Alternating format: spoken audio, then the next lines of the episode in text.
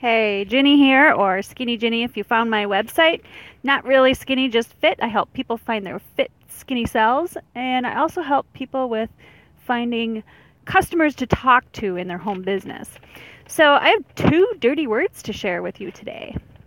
Well, they're not really dirty, they're just dirty in some people's perspective sales and diet.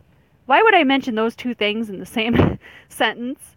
Well, it's a little bit weird that I combine fitness and marketing tips, but sometimes they go hand in hand. And today I felt like it was one of those days. The thing is, you need to be your best you in order to help your customers. You need to be healthy and able to invest your energy and time. You're not helping them in the best way that you can if you don't take care of yourself. The same goes if you're a parent or in other areas of your life. You need to be your best you as an example, and so that you have the energy to give your family what they deserve.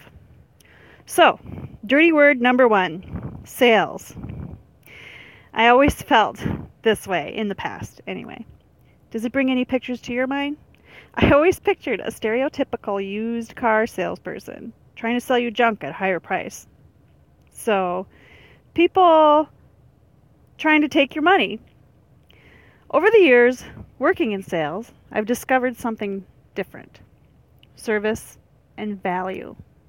If you have something your customers and prospects need to solve a problem, it is worth probably way more than you charge. Most of us, especially women, and I'm not trying to be sexist here, I'm simply stating what I've found in my experience, don't really place enough value on what they have to offer.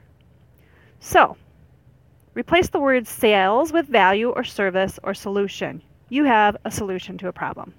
Dirty word number two diet. Okay, this one's easy. Who the heck wants to go on a diet anyway? Not me. I always hated diets. And I tried all kinds of get skinny fast diets and fat diets. Yuck. Ugh. Just saying. So start with changing small things that you already know are bad for you, like putting almond milk in your coffee instead of creamer or drinking water instead of pop. Change your habits and you'll change your results. Ha! Guess what?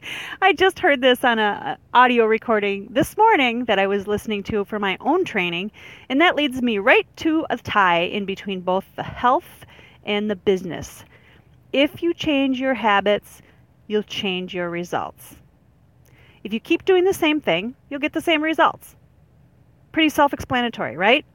So if you're not happy with your physical self, change your eating and exercise habits. If you're not happy with how much money you're making in your business, talk to more people or solve more problems. Find solutions. That's it. I hope you got value. If you'd like to download a free meal plan or you'd like a free marketing course, go to goskinnyginny.com and sign up. Make it a great day.